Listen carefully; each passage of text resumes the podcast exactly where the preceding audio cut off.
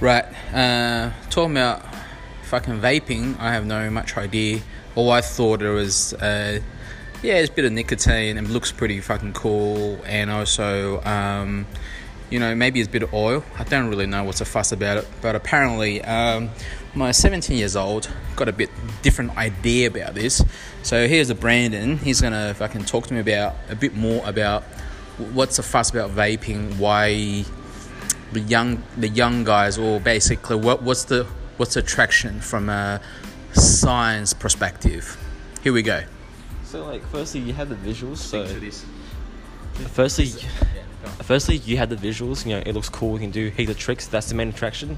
Also for uh, social media such as Instagram, TikTok, YouTube, and etc. And um, in terms of vaping, what actually happens, right? You know, it's oil, and then there's a coil, a metal coil inside that burns the oil to create vapor.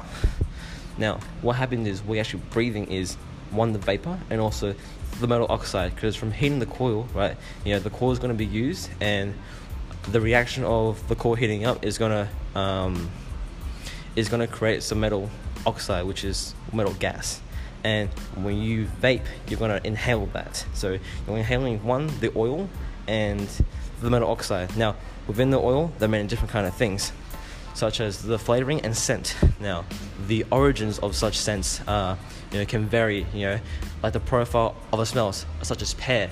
The smell of pear comes from acetone nail polish remover. Obviously they won't use it but that's just an example of the type of chemicals they use for smells you know. Um, such as flavors like bubblegum, strawberries, you know, where did they come from, you know?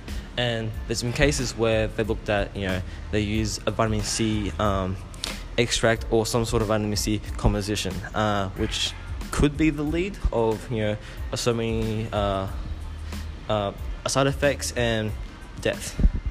And, you know, the cause of all these side effects from vaping isn't from um, the vaping itself is from the industry itself that uh, when they try to minimize costs, they use other ingredients. Using other ingredients, you create other variables, and they don't tell you this. So therefore, you don't know which supply is reliable in terms of that um, standpoint. So, industry point of view, is a, such a thing as safe vaping, or how you know compared to other drugs the young kids taking out there what's the like a how safe just try to experiment? Well ultimately like if you were to have the safest you know vape essentially you will still get the same side effects as smoking but not as not to the same degree because it's oil but even that itself is bad it's just instead of smoke, it's oil, you know, and that's still going to your lungs. It's going somewhere, you know. Um, something in your body is going to be a filter, and that's going to have a sustained damage over a long period of time. Short term use is not going to affect you much, but it still will affect you to an extent. And you know, right now there is no such thing as safe vaping because you don't know what's in it.